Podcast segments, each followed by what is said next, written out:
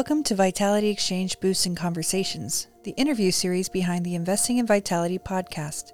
On today's bonus episode, I'm sharing a clip from my discussion with Justin Bordeaux, aka Geauxst. He is the CEO of Bespoke Performance Brands, a performing branding consulting agency located in Jacksonville, Florida, and one of our Conscious Leader Wellness Program coaches. We discussed mindset from his Eastern philosophical roots and how men approach self worth and wellness differently from women. The full conversation can be found in the Vitality Exchange group within the Well Stylist Lab community platform. A lot of places in my journey, I was living with a chip on my shoulders. And so, being in the environment that I was in, I believe that I had to live a certain way, fit in a certain way, but I was never really accepted. I could stand in a room of 300 people that I knew, but feel lost and completely invisible.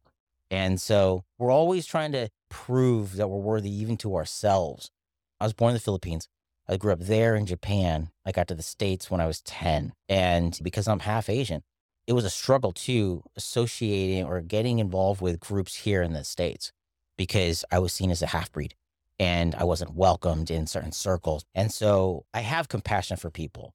I don't really have sympathy because I've been through enough of my own, but I know what people are made of and I know they can grow through that. So I do have a lot of cultural background to help me like see things differently. So that has helped me out. There's definitely a difference between the Eastern philosophies and, and mindset versus the Western.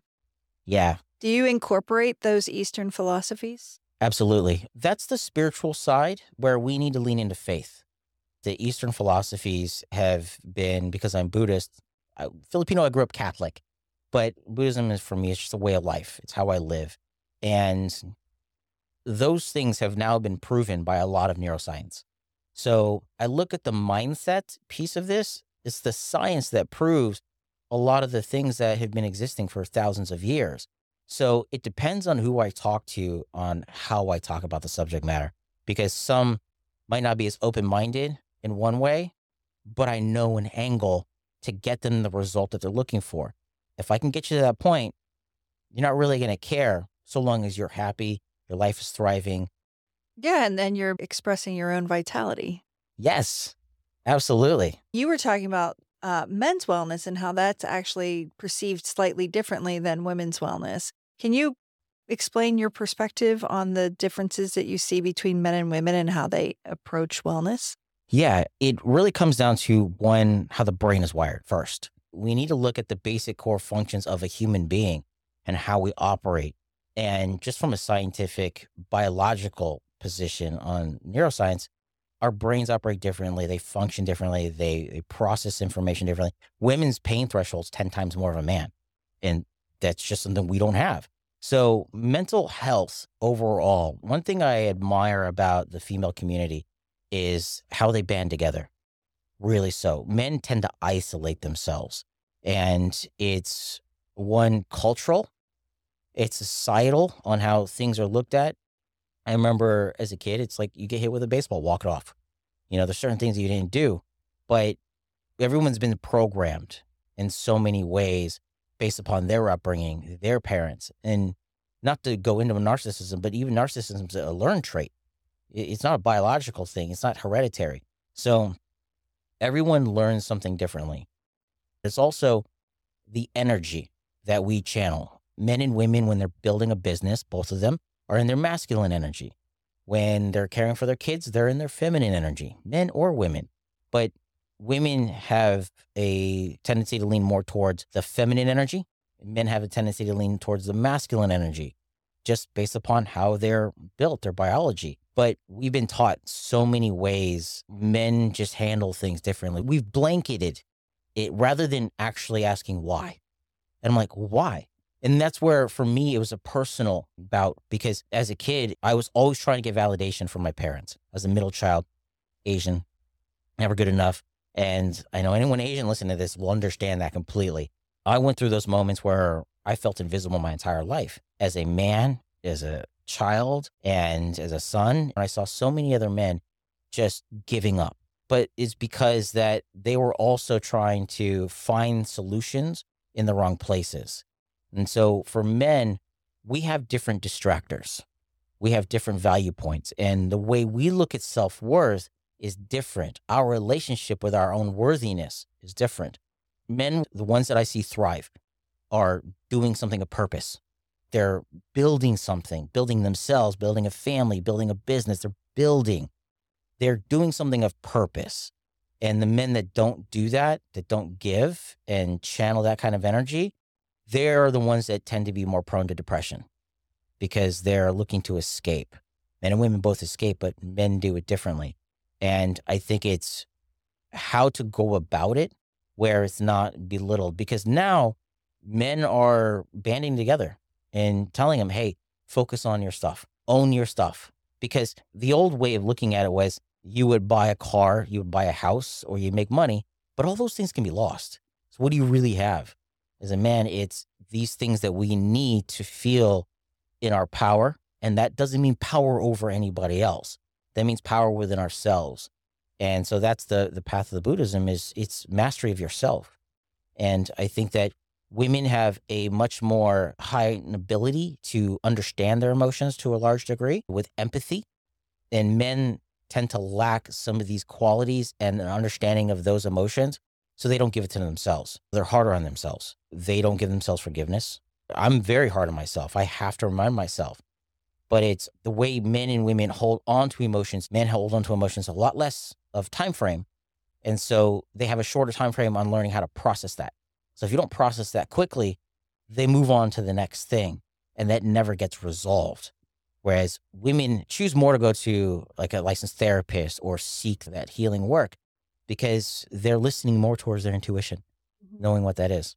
It's interesting. And now this is all on average because I know exceptions to both rules. Mm-hmm. And I do see that social norms are changing. I think it's just the fact that we have more information available to us, especially the younger generations. I know that my son, he's 14, he is much more in tune with his emotions and his self, even at 14, dealing with hormones and all that other stuff, than I would say even I was. Yeah. And I have a hypothesis about that. I think that because we're growing up so fast, the kids, their ability to maneuver is a lot quicker. And it goes down to the whole issue with trauma. Some people look at trauma as just a bad thing, it's a survival mechanism. So, a child who grows up being more empathetic or empathic and can pick up on things, it's because they grew up in a hostile environment. So, they had to learn to adapt and be on the ready in case a parent, the parents were going to start fighting.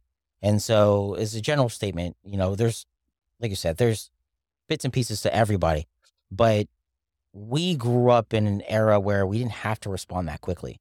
We still develop these traits, but they're developing at a rate faster because they have to. It's very challenging, mm-hmm. I would say, even just as a parent of a teenager. I'm sure. It's I very, very, very challenging of the things that they're getting exposed to and don't quite understand mm-hmm. all of it and trying to emotionally navigate that. I actually do think that my husband is uh, much more in tune with both masculine and feminine energies than typical which is good because I probably might lean more masculine energy in some aspects.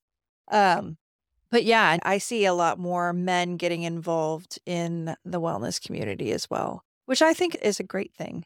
I think so too. We have an age now where men want to get better in any way that they can, and that helps them with their own identity.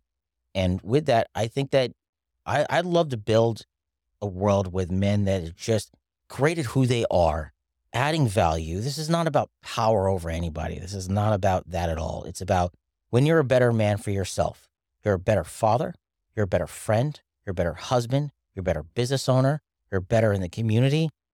And that's when I talk about men need to build something. And I've, I've met a lot of guys now that are more open to that. And I think science has helped bridge that gap because you'll start listening to things like Huberman Labs or any of these other thought leaders out there and experts, they've opened a gateway to understanding these things. So people aren't looking at it from one religion versus another religion. They're looking at it, hey, I can get better. I want to get better. Thank you for listening. Check out the Vitality Exchange for more resources, interaction, and online masterclasses. The full conversation I had with Geauxst digs into his coaching work and how he helps high performers, executives, entrepreneurs, and thought leaders to gain radical confidence and build a reputation worth remembering. For more information on Justin Bordeaux, visit his website at justincbordeaux.com and at bespokeperformancebrands.com or follow him on Instagram at ghost underscore Justin Bordeaux. If you're looking to kickstart a little self discovery and transformation in your life, consider exploring the new Conscious Leader Wellness Program by the Vitality Exchange Collective. This seven month program helps leaders explore a new definition of success, one that incorporates wellness and daily decisions of embracing joy in our everyday lives at home and at work. Our final episode of season one of Investing in Vitality is next week. I'll be wrapping up Ego with some New Year's perspectives on self transformation.